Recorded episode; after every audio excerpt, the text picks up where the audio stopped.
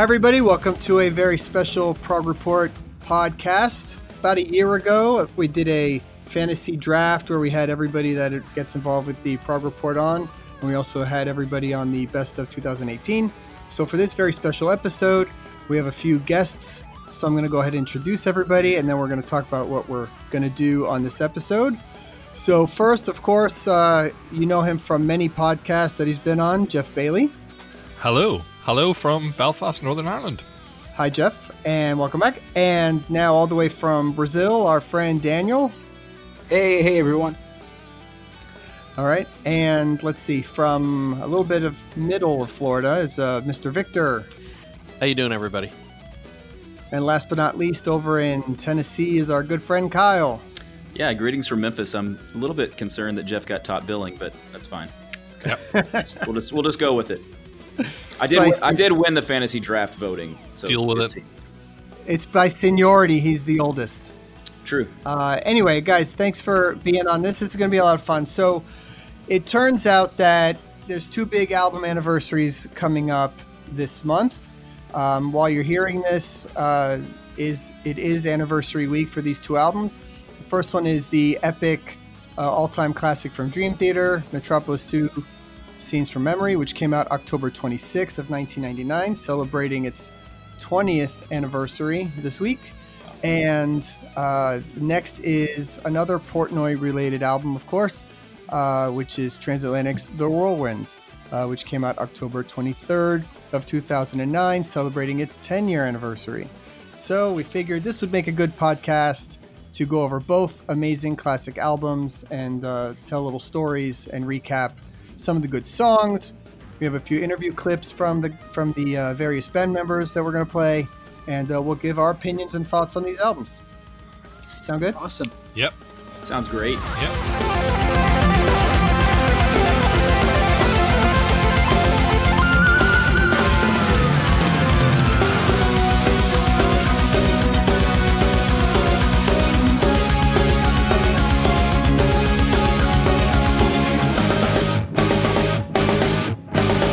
Okay, so first up, released 20 years ago, Scenes from Memory. This was Dream Theater's fifth album, coming uh, after the sort of commercial failure that was falling into infinity. They wanted to do something to get the band back on track. They came close to breaking up the band. They decided that they were going to argue with the label and they uh, took producing control. They replaced uh, Derek Sherinian with Jordan Rudess after the Liquid Tension experiment, and the album came from there. Landmark album. They actually moved into uh, was it BearTracks Studio? They lived there for a few months. Um, I mean, I love the behind the scenes from that uh, that uh, that DVD there. And uh, for me, it was the first modern prog album I ever listened to. So I was a, a high schooler, and my buddy Kyle, who was in a band with, he actually called me over the phone to play uh, second track on the album, Overture 1928. And just like, listen to this. And you had on the phone listening to it. So I think maybe the next day or two on a bus, listened to the whole CD from start to finish and was absolutely blown away. I was really into Metallica, a little bit of Rush at the time, but this was really my first entry point into modern prog and kind of been along for the ride ever since. So huge, huge album in my life for sure. I was reading Mike's sleeve notes in the making of um, CD, which came out on, on Dream Theater, the YtseJam label, and he talked about it as being an album of firsts. Obviously, the first with Jordan, um, the first that they composed and assembled almost entirely in the studio, um, their first proper concept album, and the first in which they had sort of 100% control, self-produced, and it pretty much continued um, in that way from there onwards. I- know that Roie had referred to falling into infinity, and in the, again in those notes, Mike talks about that they had written a Metropolis Part Two, a twenty-minute um, kind of follow-up, um, which was supposed to be the centerpiece of f- what became Falling into Infinity, but then when the sort of the producers and the label started to pull in different directions, it got put to one side, and that actually again that came out on another one of those Dream Theater releases um, as an instrumental, but it it has lots of parts that ended up. Um, and Mike sort of says in the, in the notes, you know, we had the idea of doing a concept album, and we had this twenty odd minutes of music, and we put those two things together, and that's what got us this album. So what we want to do also is each we're going to pick um, a song off the album, each of us that we want to talk about that we want to highlight. Um, I'm going to start off with Fatal Tragedy, which really might be my favorite song on the album, actually. Um, I just really love the chorus on this one. And I like, if you remember the, um, I think it's the Portnoy uh, drum DVD. Is that the one where he explains the ending section? And that, that for me was a real education at the time because I always wondered how they did that kind of interplay. And it was very, it became very simple. And once you learn the mathematics yeah, behind like forward it, and three and two, from, oh, yeah. yeah, and now from now on, I always remember exactly yeah. how that part goes. They refer it, to that oh, section as the the uh, shrink grow section. Right, that that was it, and uh, and so that was always really cool. I thought that was neat. Um, before we're gonna play a clip of that, but I want to throw uh, to an interview that I did with Mike um, about scenes from memory and uh, a little bit about their thoughts in going into making the album with scenes from memory, um, it was do or die. Uh, you know, we basically were on the verge of of breaking up on the heels of the Falling into Infinity tour, and uh, we knew things had to change. And uh, one of the big changes was the keyboard player. And uh, as much as I love Derek, and and still to this day, he's one of my favorite keyboard players of all time, and I love his style and his personality. It just didn't feel right with what was Dream Theater at that time. And uh, after John and I had made two albums with Jordan uh, with the Liquid Tension experiment, we just knew that Jordan was exactly what the what Dream Theater needed um, to to you know turn over a new leaf and and make a, a strong change. So we brought Jordan on board, and uh, you know the big internal change was that we decided, look, if if this band is going to stay together, we we don't want any input from the label. We don't want to work with an outside producer. We don't want to hear from anybody. Everybody's just got to leave us the fuck alone and let us do what we do. And that meant myself and John Petrucci taking control and self-producing from that point forward. And uh, so between John and I pr- self-producing, between Jordan injecting new life into the band, um, and then the whole idea of doing our first concept album and basing it as a sequel to one of our most beloved songs, it just, you know, all the wheels were in motion for, uh, you know, what turned into being a, you know, a masterpiece, and in my mind, um, the, the, the greatest achievement of the band.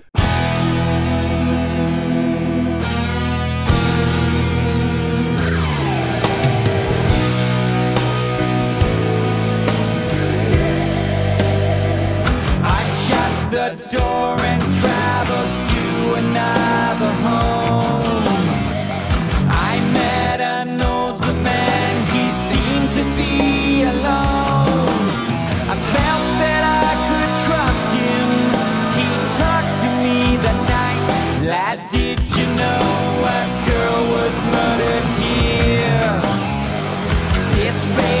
Fatal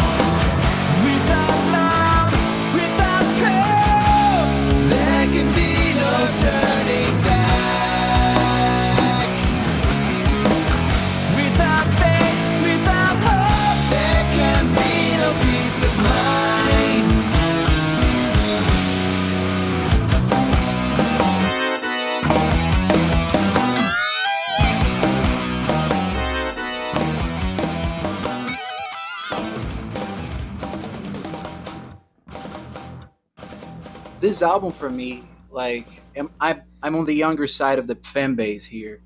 And my story with Dream Theater, the first ever song I ever heard like modern prog was Spirit Carries On.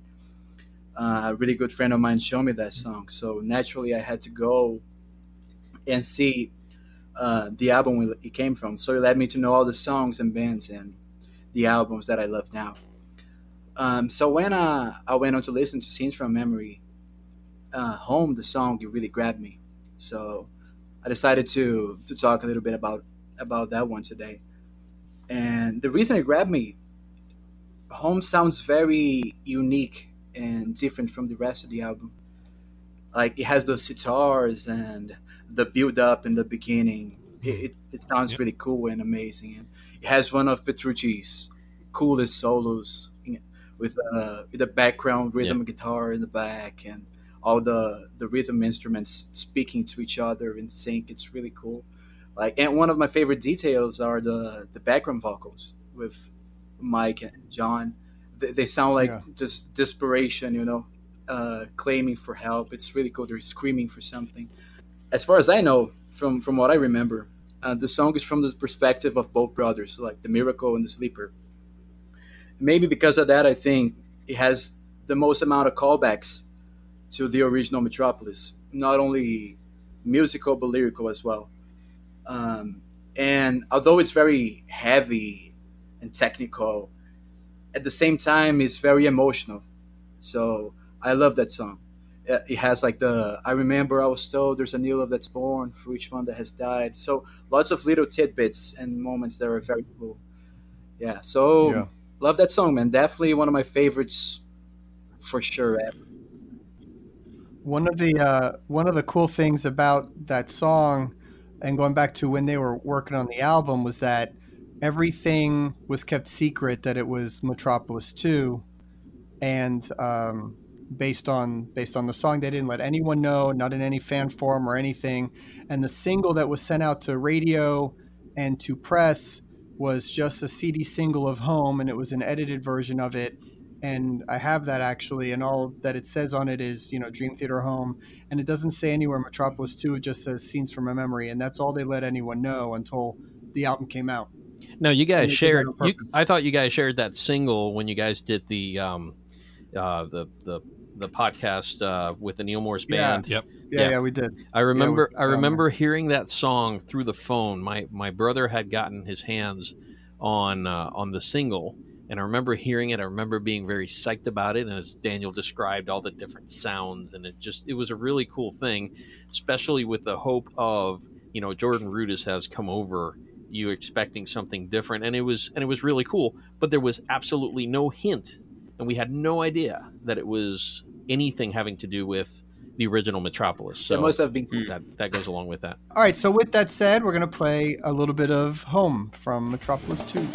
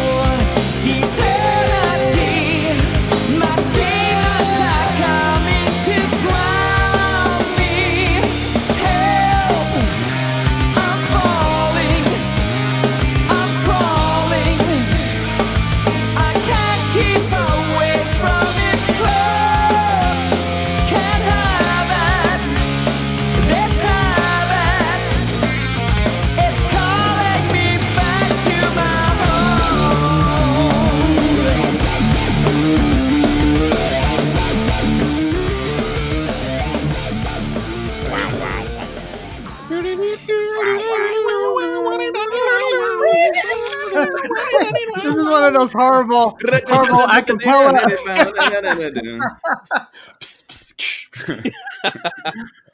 well, Dance of Eternity just uh, seems to be um, sort of the peak of of the album, but you know, in anticipation of Jordan Rudess having joined Dream Theater officially, uh, the excitement of the first two Liquid Tension, or the only two Liquid Tension experiment albums, um, there was just this idea of how great is this album going to be if they really unleash some sort of uh, instrumental chaos. And um, I'm just uh, quoting from Essentials, Modern Essentials. Mike Portnoy, in an interview, said, We knew we wanted to have a big instrumental in the middle of the album, the same way that Metropolis Part 1 had a big instrumental section in the middle of the song.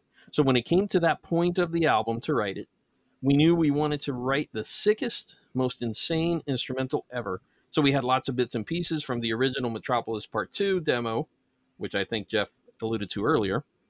And then from there, we ended up writing all these really insane things with Jordan's contributions. So yeah, we went all out for that one. When you listen to the song, it is just insanity. At that point, we really hadn't heard anything this chaotic. From a metal standpoint, Petrucci was using the seven string guitar, which really brought in the dimensions in the past that they had used in like Awake. And then you had Jordan Rudess doing like ragtime piano right in the middle of everything. Then you yeah. had the Zappa part where, you know, you, you're just lost trying to just keep up with things. And then all the different time signatures in the same DVD we talked about earlier with Portnoy's uh, Liquid Drum Theater. Is that yep. the one? That's right. Um, he he actually shows his his drum charts and the breakdown, and he goes through with a metronome that they were using in the studio, and that's when you realize just how complex that is. If you look up on YouTube, this is how sensational this song is. There are there are videos on conductors conducting all the different time signatures there is a, a, synthesizer setup that shows you all the notes with all the time signatures. There's a guy that's beatboxing, flipping uh, cards, doing that. So it's it it's also become very interesting in YouTube. All the different renditions of this, and all of course all the traditional playthroughs, whether it's guitar, whether it's keys, whether it's whether it's drums. The other thing is also is you can find like Berklee College of Music piano recitals that do a piano rendition of this song. So this song is really, I think, um, the climax of you know instrumental metal prog. So time signature changes. I want to I want to get in on that because you brought that up. Does anyone know what the exact number of time signature changes is? You do. Not on that song. I do not. What? But you do because you can Google it. It's 108, which is incredible. So yeah. In the one song. Yeah, in the one song unless wow. this unless this is false news or fake news. But uh, 108, I think it's pretty crazy. I, I, think it's become the quintessential Dream Theater instrumental, and I'd even go as far as to say the quintessential prog metal instrumental. Um, yeah, as of recent, like it's very unconventional for instrumental songs to become hits, right? Before that, like in prog, you had Double YZ. It was always if you see Rush in real life, you have the whole crowd just jumping to the riff. Then I think right the next one, the next big instrumental to become kind of a hit. Like I don't think on the same level, but Dance of Eternity. Everyone that's a fan of the style, they know about it and they they know it's crazy. Well, for many Dream Theater fans, this would they'd say it was their favorite song, which would be unusual for the band with this many songs and very, actually very few instrumentals, um, if you look at it. But I want to go to uh, well earlier this year, I had a, a chance to do a Prog Report Top 5 podcast with uh, John Petrucci and Jordan Rudess, and we got into talking about the Dance of Eternity in that podcast. So I'm going to throw to a little bit of that and let them talk about their views on the song. I remember that song was kind of a blend of we were trying to put themes that were originally in Metropolis Part One in there, and then we also were doing something which contributes to the instrumental sections in our music um, to them being so angular and wacky and weird where you, you don't know what the next thing is going to be you know mm-hmm. is is going to bring. It's kind of like space mountain in disney world. Like you can't t- it's in the dark so you can't tell what's going to happen next. Mm-hmm. right. Um, and and we do that by literally taking ideas that have nothing to do with one another you know, be like, yeah, I have this cool wacky thing that I wrote. Let's put that in there. You know, it's like you're making a soup. Let me Master try soup. right, right. Yes, right, wonder how right. that will taste. And then the challenge as songwriters is is how you do that in such a way where it does sound musical, it does sound purposeful, even Right. though it might throw you for a loop. There, there is a way that you have to connect those things, whether it's you know having to do with the time signatures or rhythmically or harmonically, trying to figure out how to like. This is something Jordan does so well. It's just trying to figure out how to like modulate into the right key to get to another section. So It- I remember that song was a real opportunity to play around with some like interesting compositional techniques. There was definitely that element, like John said, of creating this soup of all these cool ideas. But there was also an element of that we really got into of like taking motifs and riffs.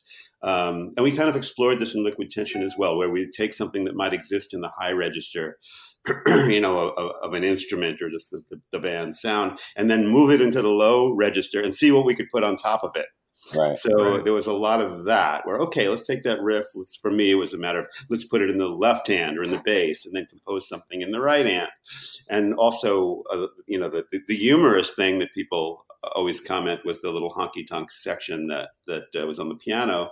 Right. And I was literally just having fun in the studio with the guys. I just wanted to, I wasn't serious. I just wanted to make them laugh. So I took the riff that we were playing was this really heavy kind of linear unison riff and I and I just made it into a honky tonk thing and everybody smiled and I thought that that would be the end of it but somebody maybe Mike Gordon say oh we got to put that in and I was like okay cool we'll put it in there Those are those are the parts that would always make me laugh when you're like, Well, I can't. How are they and- throwing this in there and making it work? And I think I think we kind of like were reminded or we learned that you know in in our serious prog or any serious prog, it's always great to have a little bit of humor. You know, it make it really lightens things and, and allows people to enjoy. There's certain things that allow people to enjoy music more than Yeah. you know other things. Like if your a band is like too academic or technical, it's you know it, they could be amazing, but you tend not to totally like love it. But if some but if music has a little bit of humor and it has melody and heart, then you know people are drawn to it. So it's one of the things that we're very conscious of, and we enjoy, you know, in Dream Theater that I think helps to uh, make our music uh, something that the fans can really love.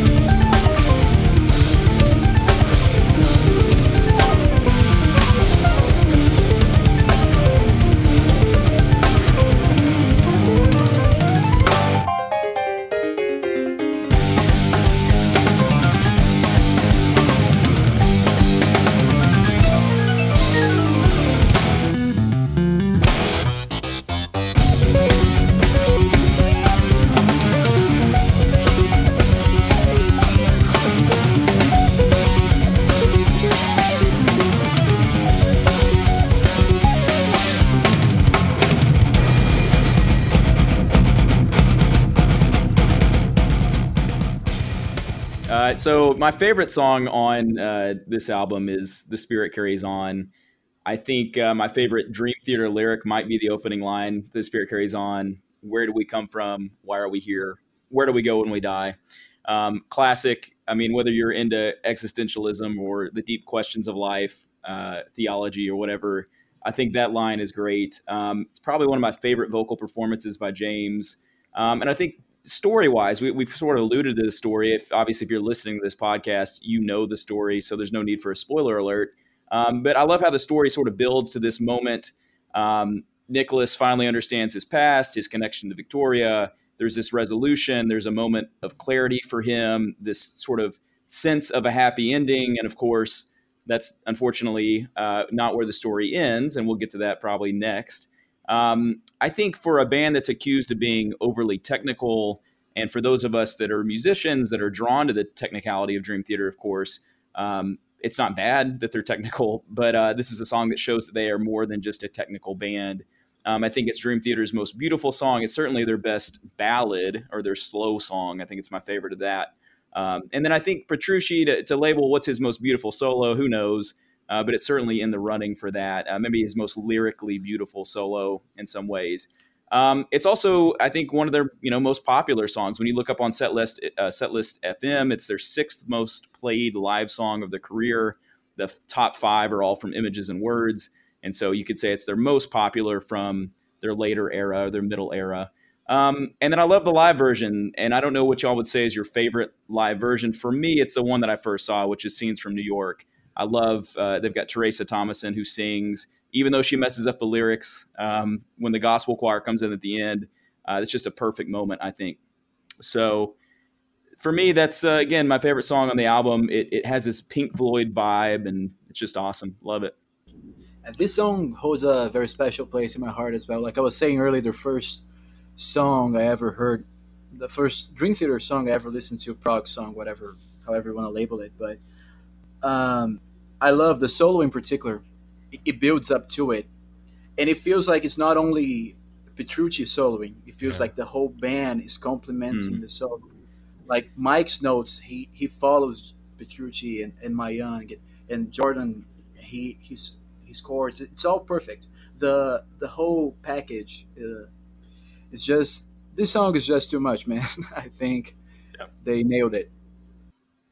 It's interesting to me though with a band like this with their prog metal background and things like Dance of Eternity and Home and uh, more of the metal based stuff that the audience really liked this song and looks at it as one of their favorites. And that's uh, you know surprising to me although I think it's deserving but it, it I wouldn't have expected that when I first heard the album that this would be one that kind of stood throughout all the decades for them it's the emotional connection that we all finally get to make with Dream Theater. We're not used to having this sort of emotional connection. It's it's more of uh, you know being just in awe of the technical prowess that they have, like Kyle mentioned earlier.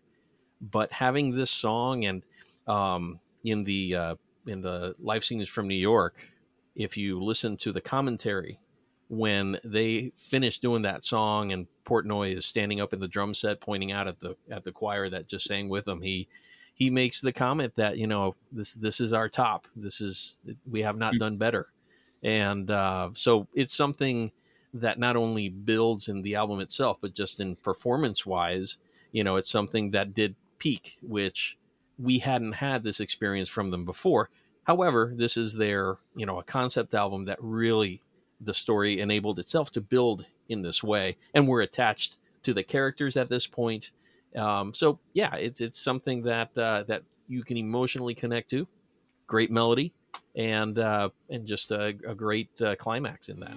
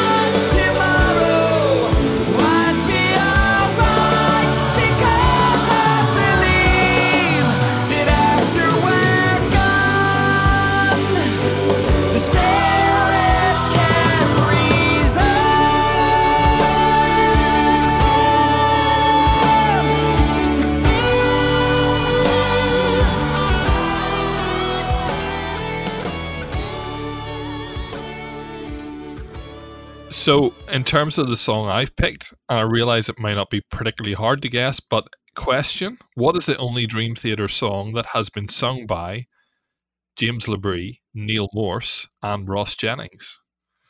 And the answer is Finally Free. It was done by Transatlantic on their very first tour. It was done by Shattered Fortress on that tour, and obviously it's been done James LaBrie. Um, yeah, the conclusion of the album. It's interesting. I I I, I find it interesting listening to you guys talking about it because I know on different places we've talked about being lyric guys and being music guys, and I must admit I've enjoyed Scenes from a Memory for for a very long time without really understanding the story um, of it. Um, I wasn't a big fan of Awake or Falling into Infinity, but this album was one that I really, really liked. And obviously, it's the conclusion, so you've got you know bit of narration, you've got the sound effects. It's the true kind of concept album um, thing. I, I love the you know from the orchestral intro right through to the kind of the sort of slightly funky, feeling good this Friday afternoon part. Then there's the sort of one last time. It's Pink Floydy. There's like a nearly like a comfortably numb guitar solo in the middle of it, you know, and then that, but their bodies lie still, and then you know the drum madness at the at the ending. It's just you know I think it's about twelve minutes long. It's just an absolutely brilliant um, conclusion, and it ends the album with with what, guys? Well, uh, the record, record player, the scratch record. What does that remind what, you of, Geoff? What does that remind me of? Which is the beginning, Which of, the, the beginning of the next album. Of, yeah, yeah, that's right. They they started they started that sequence. Yeah, that's where that began. Yeah. So so it reminds me of another song. Uh, Geoff, as a Beatles fan, uh, do you know what song that might be? The, the drum solo, the outro, all that all that whole section. Have you ever put this together? Maybe I'm the only one. I, I want you. It reminds me of I want you. Yeah, she's so heavy. It, it reminds me of that sort of exactly. that repeating pattern, and of course Ringo doesn't you know solo yeah. over it, but it, it, feels like Mike's version of that song. If you were able to kind of let loose and play, and it even has that sort of that repeating section on the vinyl version of that. Um, I think that's kind of what was the inspiration for that. Um, of course, I love it for all the the drumming madness, and when he plays it live, it's even better. But man, I, I love the kind of the hypnotic nature of that two to three minutes there towards the end of it. It's yeah. fantastic.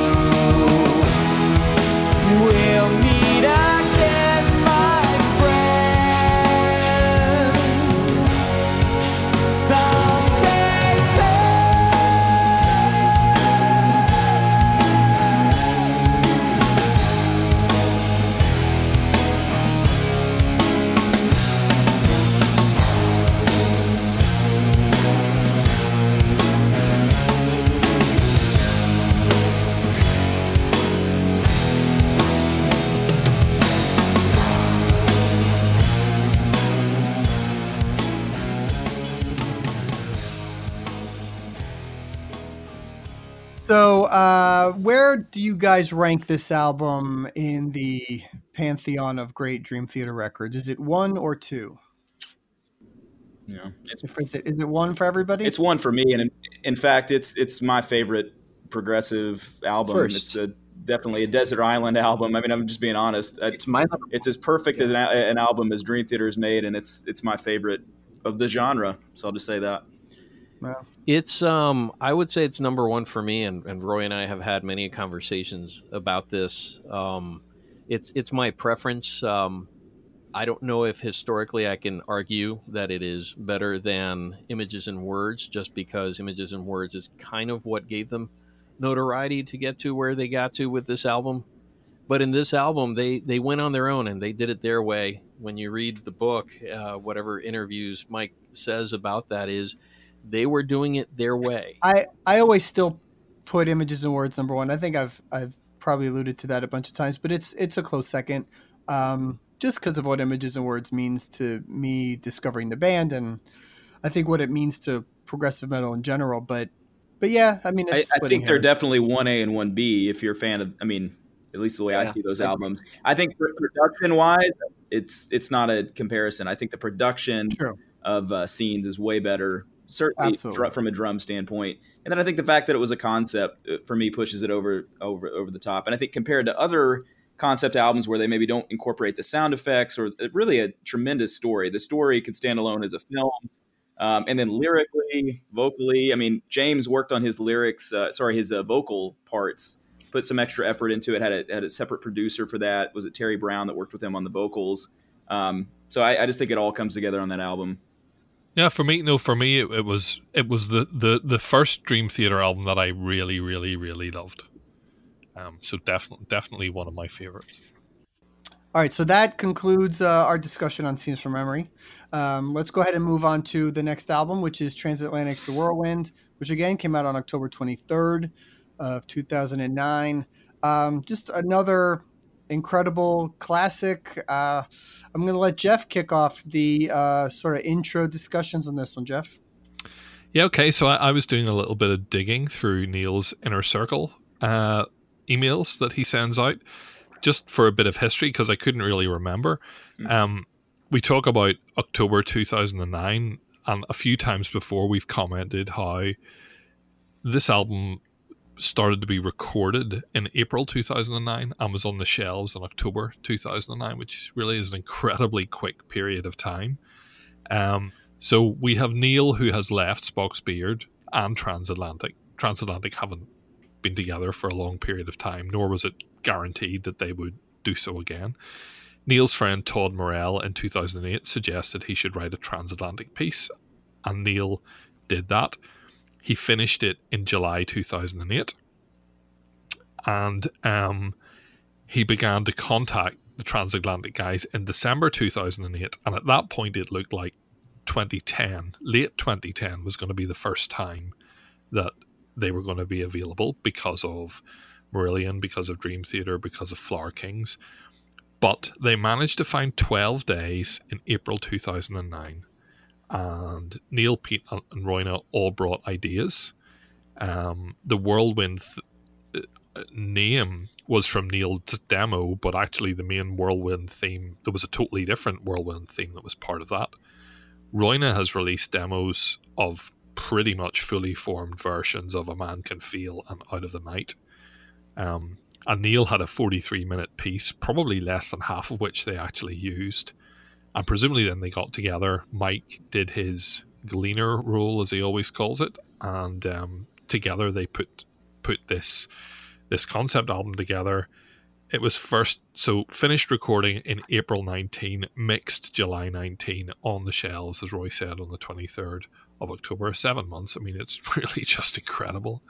Um, and again, I, what I wanted to ask you guys, you know, a concept album. So, you know, is Whirlwind a concept album? It's a concept only in that they they call it one song. That's to me i mean it's a, it's a sort of an overlaying concept of the whirlwind and and the themes it's a broader musically concept, that, right? It's a but i don't i don't think it's a concept in the yeah. same way scenes from a memory yeah was, or tommy or the wall or yeah yeah it's not a rock like opera. I, I, don't really think of it as a concept. I mean I, I and i also don't know that i think of it as one song to be fair. It it's sort of one movement of music um but uh it's hard I to like label. it. Yeah. yeah. Well, I think where uh, I just had a discussion on Fates Warning, and they have a, a one song concept album, Pleasant Shade of Gray, where that one is a little harder to pick out a song mm-hmm. and just say it's its own thing and listen to it. You know, the whirlwind, I think you can do that. You can put on rose colored glasses if you just want to hear that one song, and it sounds like a song. Yeah. And I think you can do that more with with this album. One thing I want to throw to real quick is uh, uh, I had an interview with Neal where we talked about the whirlwind and how the process got started, which you were alluding to, Geoff, and how he got first in touch with Mike and the idea uh, was just through an email communication. And he tells a story about that, which I want to play here real quick. So I wrote this piece called The Whirlwind. I sat with that for several months. I remember I had just done the demos and then I went to Europe and, and uh, just kind of not being sure if it was really the right thing about transatlantic, and then you know praying more and more over the months, and then finally contacting everybody. Uh, well, I contacted Mike first, and the funny thing was we had a bunch of other things to talk about. Like we talked about this, that, and the other thing, and uh, in an email. And uh, then I uh, I finally at the end of the email email I said, oh, and hey, what about getting Transatlantic back together and working on this piece? I mean, and his, email back was like, wow, talk about burying the lead.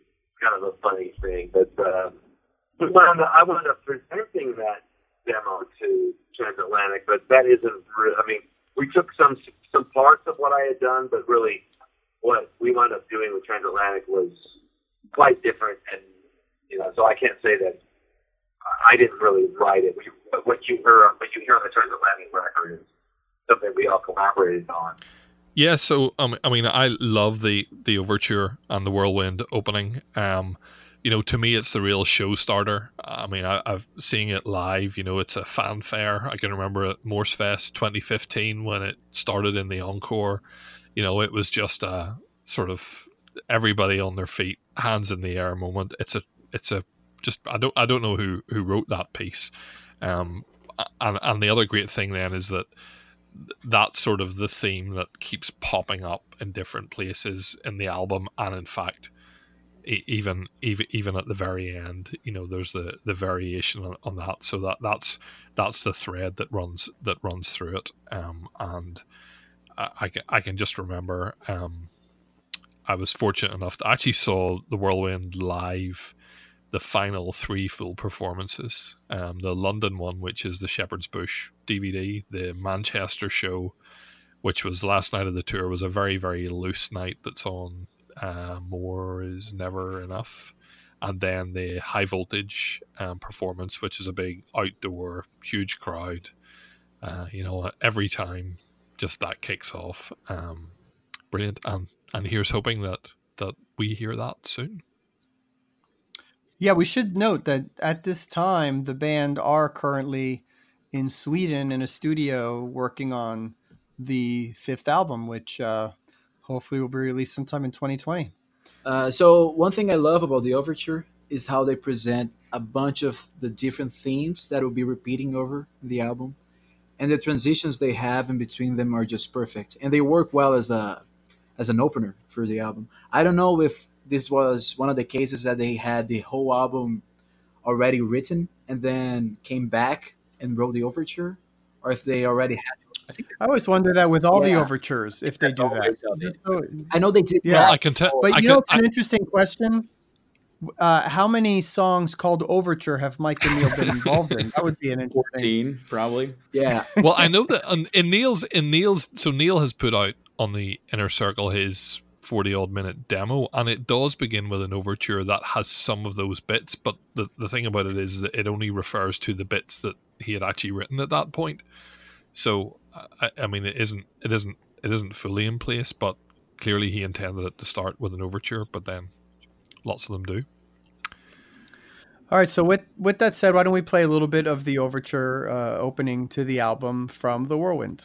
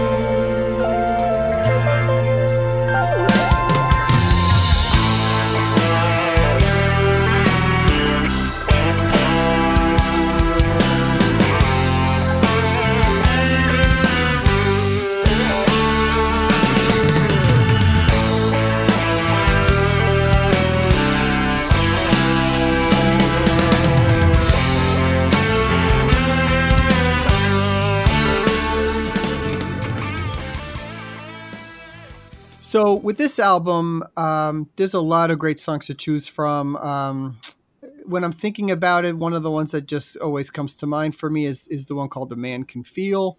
which is I don't know if Roine Stolt wrote this track exactly. Uh, he, he, did, but um, it sounds like him. He sings on it, and it sounds something like that you'd find on a Flower Kings record.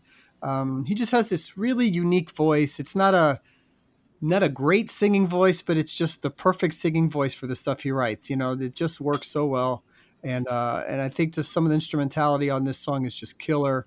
Um, and it's in a great spot of the album. It also brings back some of the earlier themes. They do that throughout the album on almost every song. There's just some repeating parts uh, that you that you feel over and over again. Um, and uh, what's the other one that comes right after it? Out of the night. Yeah. Uh, right after that, it's just tr- the transition there is just so perfect. Mm-hmm. Um, and that song, that song's killer too. It's a really great chorus.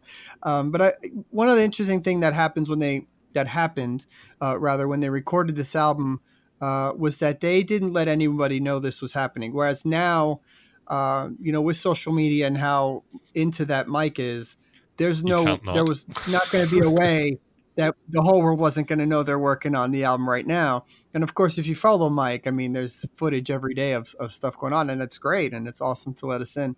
But at the time of this record uh, being recorded, nobody knew the band was coming back together. And Mike talks about that in this interview you know, we we had taken a, an eight year hiatus, and uh, you know nobody knew if Transatlantic would ever reunite. So we actually got together in secrecy when we made the entire Whirlwind album.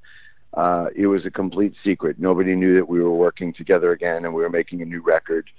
Um, and Neal presented to us a demo of a song called The Whirlwind, and at that point it was maybe 40 minutes long. Um, so when we got together, we kind of used that as the, the blueprint to work off of. And we knew it was going to be a, a single song, multi chapter concept piece. And uh, we took Neal's Whirlwind demo and, and chopped out bits and pieces of it, and then also worked with other ideas and demos that Pete and Roine had and uh, we we took Neal's idea and concept, uh, but really kind of built it as a band from scratch. And uh, from there, we ended up writing this, you know, uh, 75, 79. I don't I don't remember how long it is offhand, but uh, you know, yeah. this 70 plus minute uh, concept piece, which at the time uh, ended up being in my, in my personal opinion my greatest achievement since uh, Scenes from a Memory. Yeah, so Roine did put out um, a bunch of demos from his website a while ago, and included among those were A Man Can Feel and Out of the Night. Um, so, what about a clip from A Man Can Feel, the original Roine Stolt demo?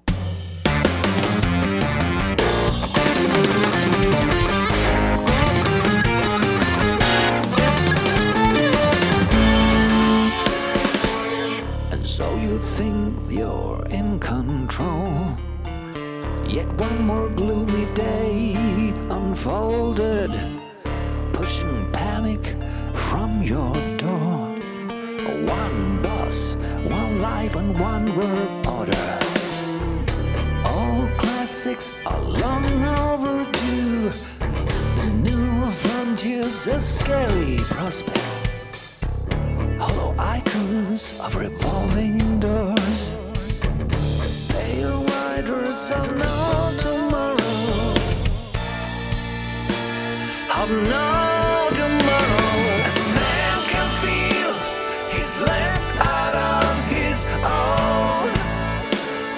a stranger in his home. Now what makes it all come apart? Man the speed of falling down. No sense, no solid ground, and a sign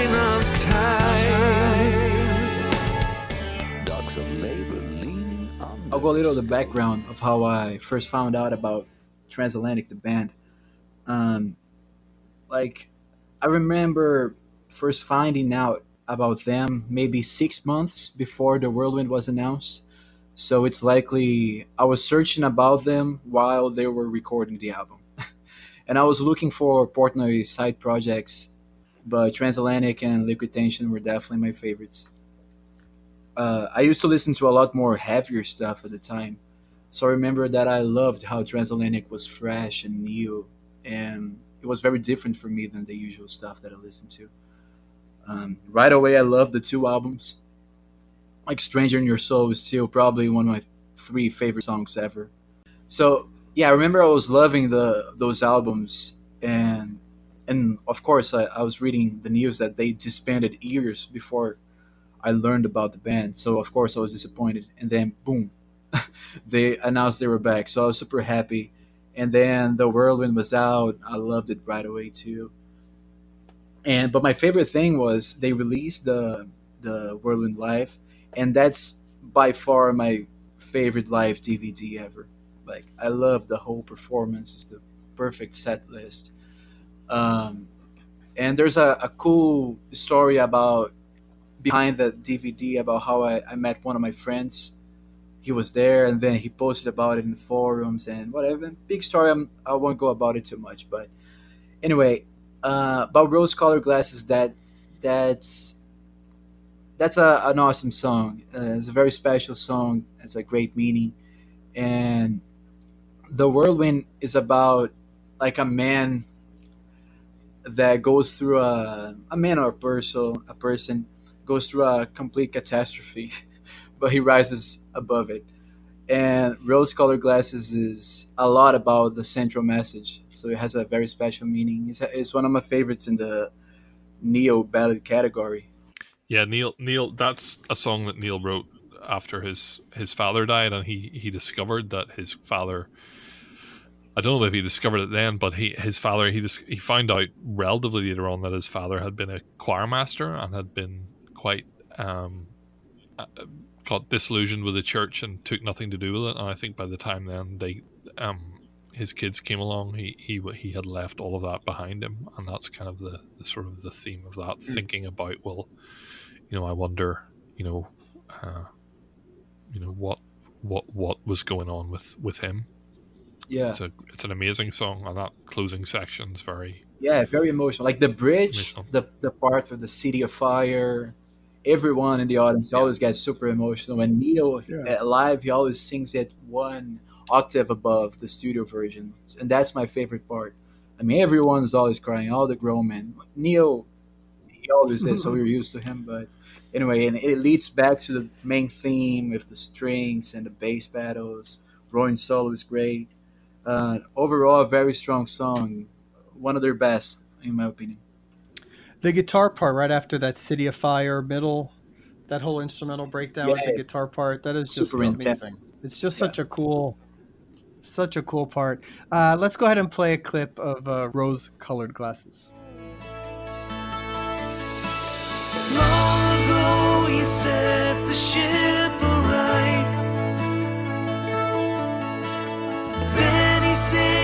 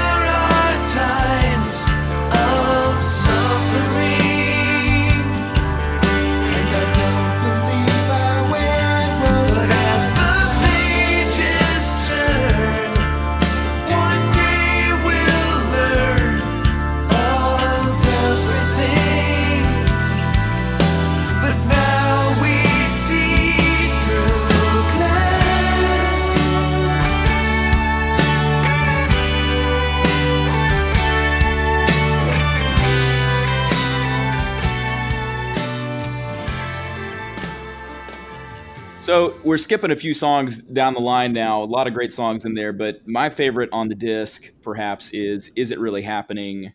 I love this song. I, I like, you know, whether this is a concept album or not, or however you want to look at that. It does have the feel of something like off the wall or off Dark Side of the Moon because of the combination of these news clips. You've got these news clips about weather, uh, and then you got that combined with the wind and the rain, and it gives this sort of um, kind of foreboding cinematic quality to this track, uh, and it allows it to sort of build. Uh, the lyrics on this song are incredibly simple. Um, a lot of great lyrics on this album, and just because there's, I think, 17 different words used, I, I counted them up, repeated over and over, it doesn't mean that it's not uh, worthwhile from a lyrical standpoint. Um, I think it actually helps to generate this sort of a, a, mantra or a chant to this song, which I think works really well, and it helps to build the song, which it builds to this incredible climax. But um, I love how they approach the vocals too. I love how simple the melody is, and they layer it with uh, everyone singing in the live version. I think all five of them are singing. Um, I especially love the low octave part they throw in there. It gives it this sort of dark, sort of emotional context. Um, the star of the song, though, for me at least, is the uh, the instrumental final three minutes. It's got all these great uh, unison parts, this amazing solo, um, and then I think, and I'm going to say this, uh, my favorite section from any transatlantic song is the final two minutes that begins at 6:19. Um, I think it's sort of their quintessential moment, and when it ends on every live version, uh, the, the crowd goes wild, right? Um, but uh, Mike, I especially love what he does on the drums. He starts turning the beat around, keeping things off balanced which is uh, to keep you on your toes, and it also helps to build the energy. Uh, then they start throwing in these little syncopated parts to kind of add to the madness, and then of course um, the tempo is speeding up, especially when they play it live, and then it ends in this big flourish. To me, it's it's perfect. Those two minutes there at the end are just amazing.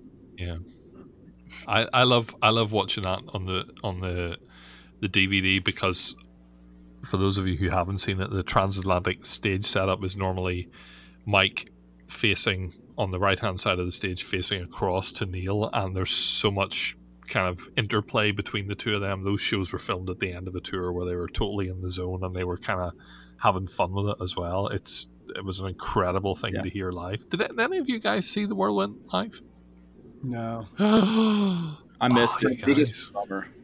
Way, way to rub it in. I think you yeah, saw what times. three times in a row. Yeah. Nice. Uh, uh, they don't. They don't come to Florida. Go to Denver. Come to Chile.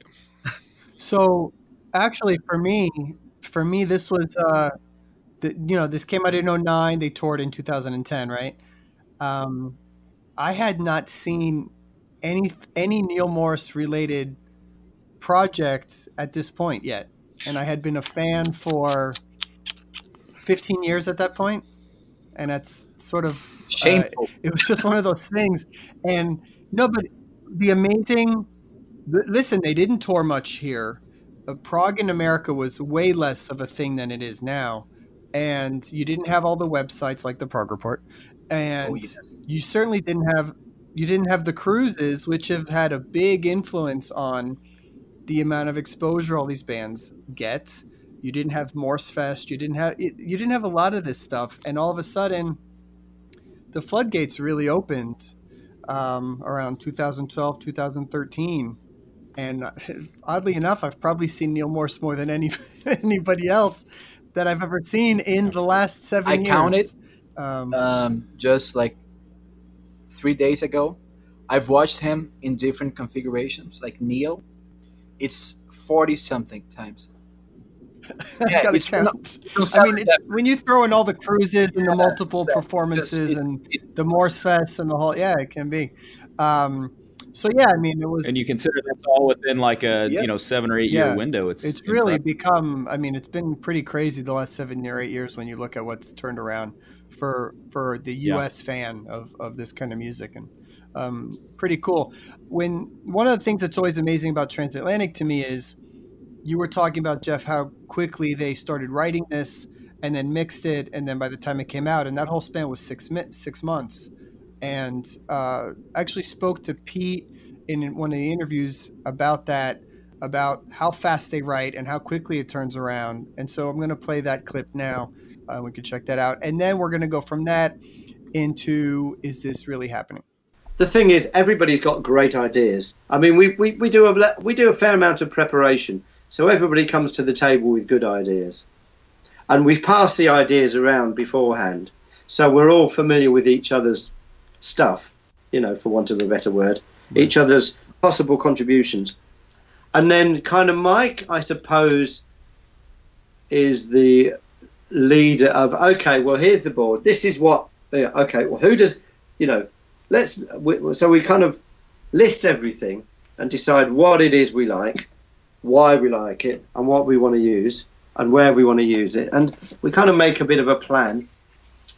And then but as we're writing, you know, if things aren't working or things just someone someone says, "Oh, it, you know," you instantly know when someone's thinking this isn't working, and or constant instantly everybody, but everybody in the room has at least two good ideas that yeah. they can throw into the pot. So it's just ridiculous. It is ridiculous, and it's fast and furious, and you, you have to be on top of your game.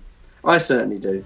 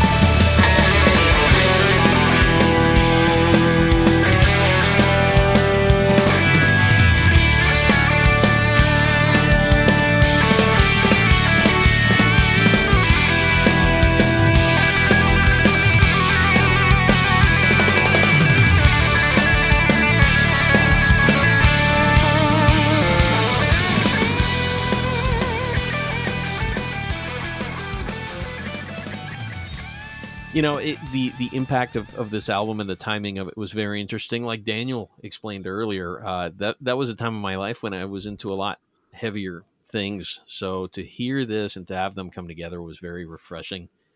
Um and also the just the the impact of Neal plugging himself back in uh, to this band and the fact that it was a secret so when um, i remember that that picture that mike um, I guess it was uh, it was early on in social media days where you almost saw the selfie of, of him saying something like "This is happening" or something like that, and and boom, it came out right away. So eh, that I'm so grateful I get to talk about this this song. You know, we're, we're talking about dancing with eternal gr- glory and and the whirlwind reprise. It's it's the ending and and up until this point, you know, you have to remember at this time what we had heard from Morse and and his uh, and just in his in his compositional prowess. Um, you know the the prior two albums uh, were the first one was great. The second one with "Stranger in Your Soul," how that ended was just so super yeah. emotional. So much so that that song is still their closing song in a lot of their live sets. But but this song here, you know, when when you listen to this song and and from when it starts until when it ends you really have to listen to it with an open mind because before you had um, love that never dies mm. by the Neal Morse band before you had broken sky mm. long day reprise um, you know before you had uh, crossing over mercy street reprise those all songs that when you listen to them even down to how mike is is playing the drums they're so comforting and they're so familiar. But this is where that started. When you listen to Dancing with Eternal Glory, I mean, you're coming up on more than 70 minutes worth of, of music by the time this is all said and done. And it is the perfect epic ending where they just need get to bring in just all the elements that you've heard for the past, you know, 60 plus minutes once this thing starts.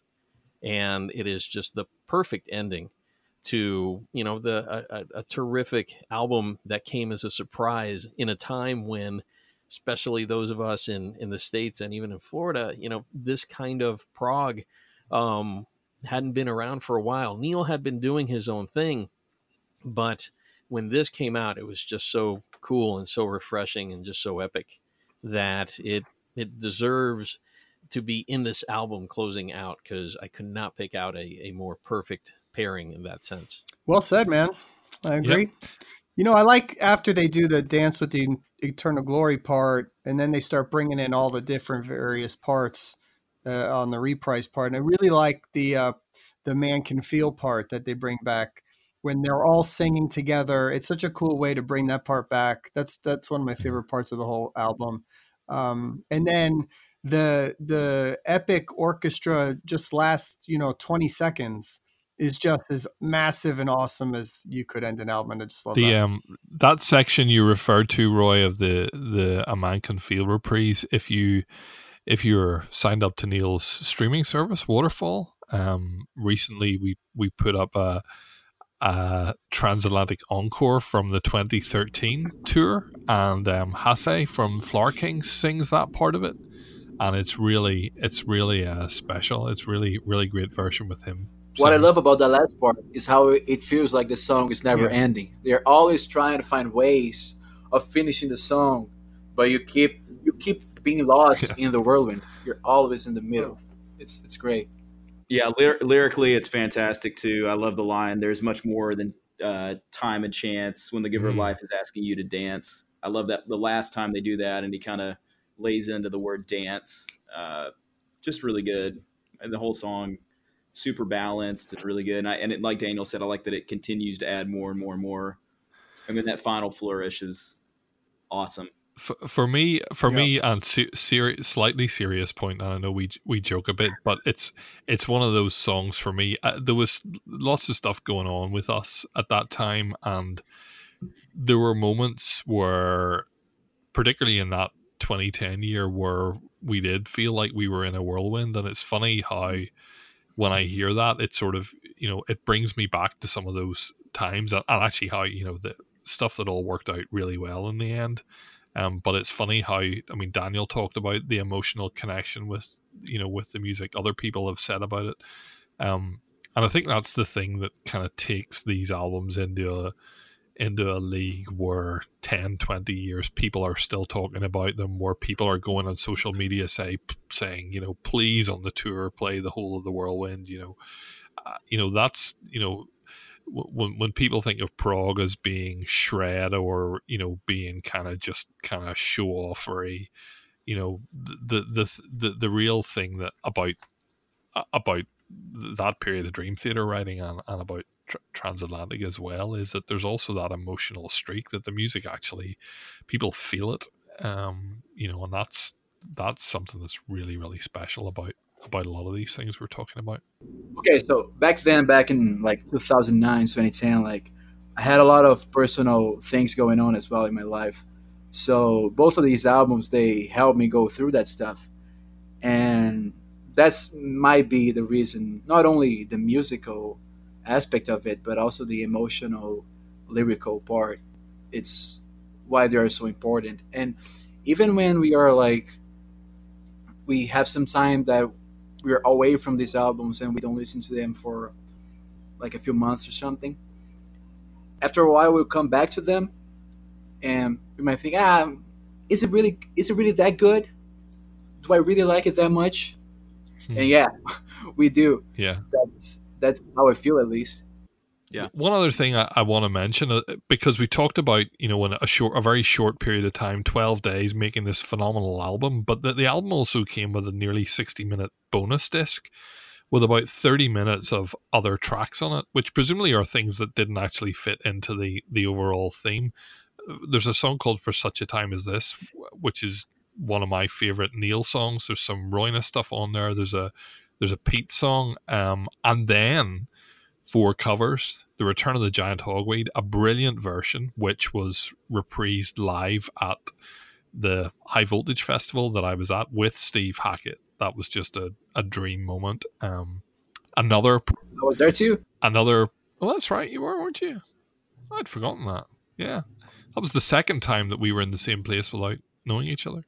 Yeah. Um, a Salty Dog, Procol Harum cover, that Beatles America, and uh, cover I Need You, and then Soul Sacrifice. And it's, it, you know, again, a lot of, you know, I always thought with those four or five songs, they could have put them out as an EP, you know, a year later, and it you know would have been something that was really good. The other thing I want to ask, just very briefly, do any of you know in a whirlwind context what Boba Fett is? It's the added section they didn't put in uh, Set Us Free, right? Correct. Yeah, yeah. It's on the making of DVD. There's a little piece of music, and it was a little bit that they played around with. And Mike names most of the sections, and he called this Boba Fett. It never made the album, but um, whenever they played it live, they slotted it into the place. Right.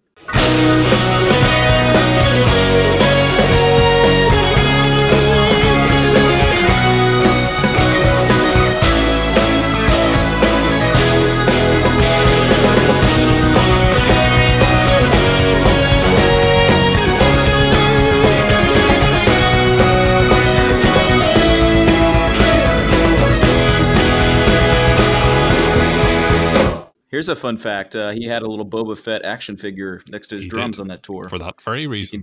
You can see it. I'm sure. I'm sure you knew that. Um, you didn't mention uh, my favorite track on the bonus disc is actually "Spinning." You Yeah, may not like it, but No, I, it's a I cool really, song. really like it. I think it's a super solid track.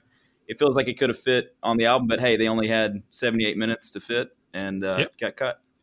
Great, great bonus track. So an interesting connection between uh, scenes from a memory and um, and and transatlantic, which you know led to the whirlwind, was um, when Jordan Rudess joined Dream Theater and Liquid Ten- uh, Liquid Tension Experiment was done. Um, Portnoy explained that you know his his forming of transatlantic was a reaction to not having a side project anymore in Liquid Tension Experiment, and that's when he you know thought of Neal and to get the super group transatlantic together. So it's it's neat to see how one album, which was you know brought about by the familiarity of Jordan Rudess with Liquid Tension and how that was going to work, and he's now in Dream Theater. Suddenly, Mike doesn't have that side project, and oh, let's put together Transatlantic, and ten years later comes out the Whirlwind. I, I think it's interesting to, to consider what the tie that binds these two albums together is. Obviously, some of the same musicians, Mike, namely, but um, and some similar approaches, right? But it's also, I think, from a musical and lyrical standpoint, they both seek to answer some some deeper and more significant questions about life, um, and also I think about the afterlife. And so I think they do have that in common. Um, and so they, they both resonate, I think, with all people because they don't get so specific either. I mean, whether Scenes from Memory is about reincarnation, and you know that's that's a very Eastern religion thing, or certainly Neal's lyrics going to be more kind of Judeo-Christian, but they both get to the to the core questions of life about where do we come from, how do we deal with struggle, where do we go when we die, um, and so I think that resonates with everyone on a certain level. Um, and it's done very sincerely, and it's done obviously musically very uh, expertly. And so I, I think that's why albums will last a long time is when they can connect to you emotionally. And then certainly as musicians and lovers of good music, uh, it, it hits on all those cylinders as well. It also harkens back to a time with both these albums where you didn't have 30 different albums coming out by all these bands at once. And I, I'm not complaining about that. It's just a different time. You know, right now it's great because there's so much new music coming out. It's there's almost a new album or two every week. Um, but back then, Yeah. I mean, it was a big event and it was an album that you stuck with for months because there really wasn't much out else that you were worried about, Yeah. especially back in 99 for sure. But I think we also need to uh, give a, a special shout out to Mike uh, for being in both these bands and making what he's called his two best albums he's ever made are these two that we've talked about on this podcast. So, and of course, all the various musicians on these albums from Dream Theater and from Transatlantic have put out so much good music between, you know, the different guys that we've talked about in this podcast. You're talking about, I mean, they're responsible for so much of the music that we like as as prog fans. It's pretty amazing. So, with that said, um, I think we've covered two great, amazing classics. Uh, if you have listened to this podcast and for some reason you haven't heard either one of these albums, um, hopefully we've turned you on to it, although I don't know why that would be the case. And uh, again, guys, thank you for being a part of this. This was a lot of fun. And uh, I'm sure we will regroup for the uh, best of 2019 uh, podcast, which is going to be probably a five-hour episode. Uh, the way things are looking this year, and um, yeah, it is a good year. Uh, Nines and tens. that's the right. And uh, we're going to uh, close out, of course, with uh, the ending uh, of Dancing with Eternal Glory Whirlwind reprise. And uh, we'll see you all again Goodbye. next time. Bye. Goodbye, everybody. Bye bye. Peace.